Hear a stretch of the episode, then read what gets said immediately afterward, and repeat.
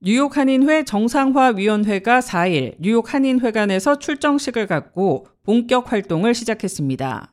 이날 정상위는 강익조, 조병창, 김석주, 이세목, 찰스윤 역대 회장과 노명섭 이사를 위원으로 발표하고 차기 회장 선출을 위한 선거관리위원회 출발도 알렸습니다.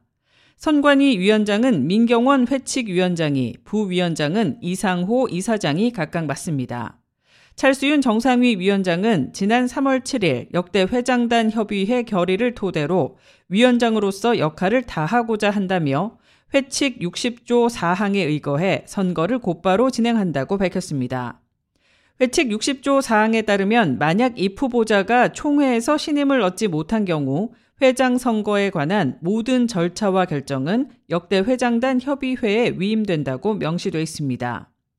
제38대 뉴욕 한인회장 선거는 문제가 됐던 뉴욕 한인회장 출마 자격 중 뉴욕 한인회 경력 2년 조항과 선관위원이 이사여야 한다는 회칙 조항을 유예하고 진행됩니다.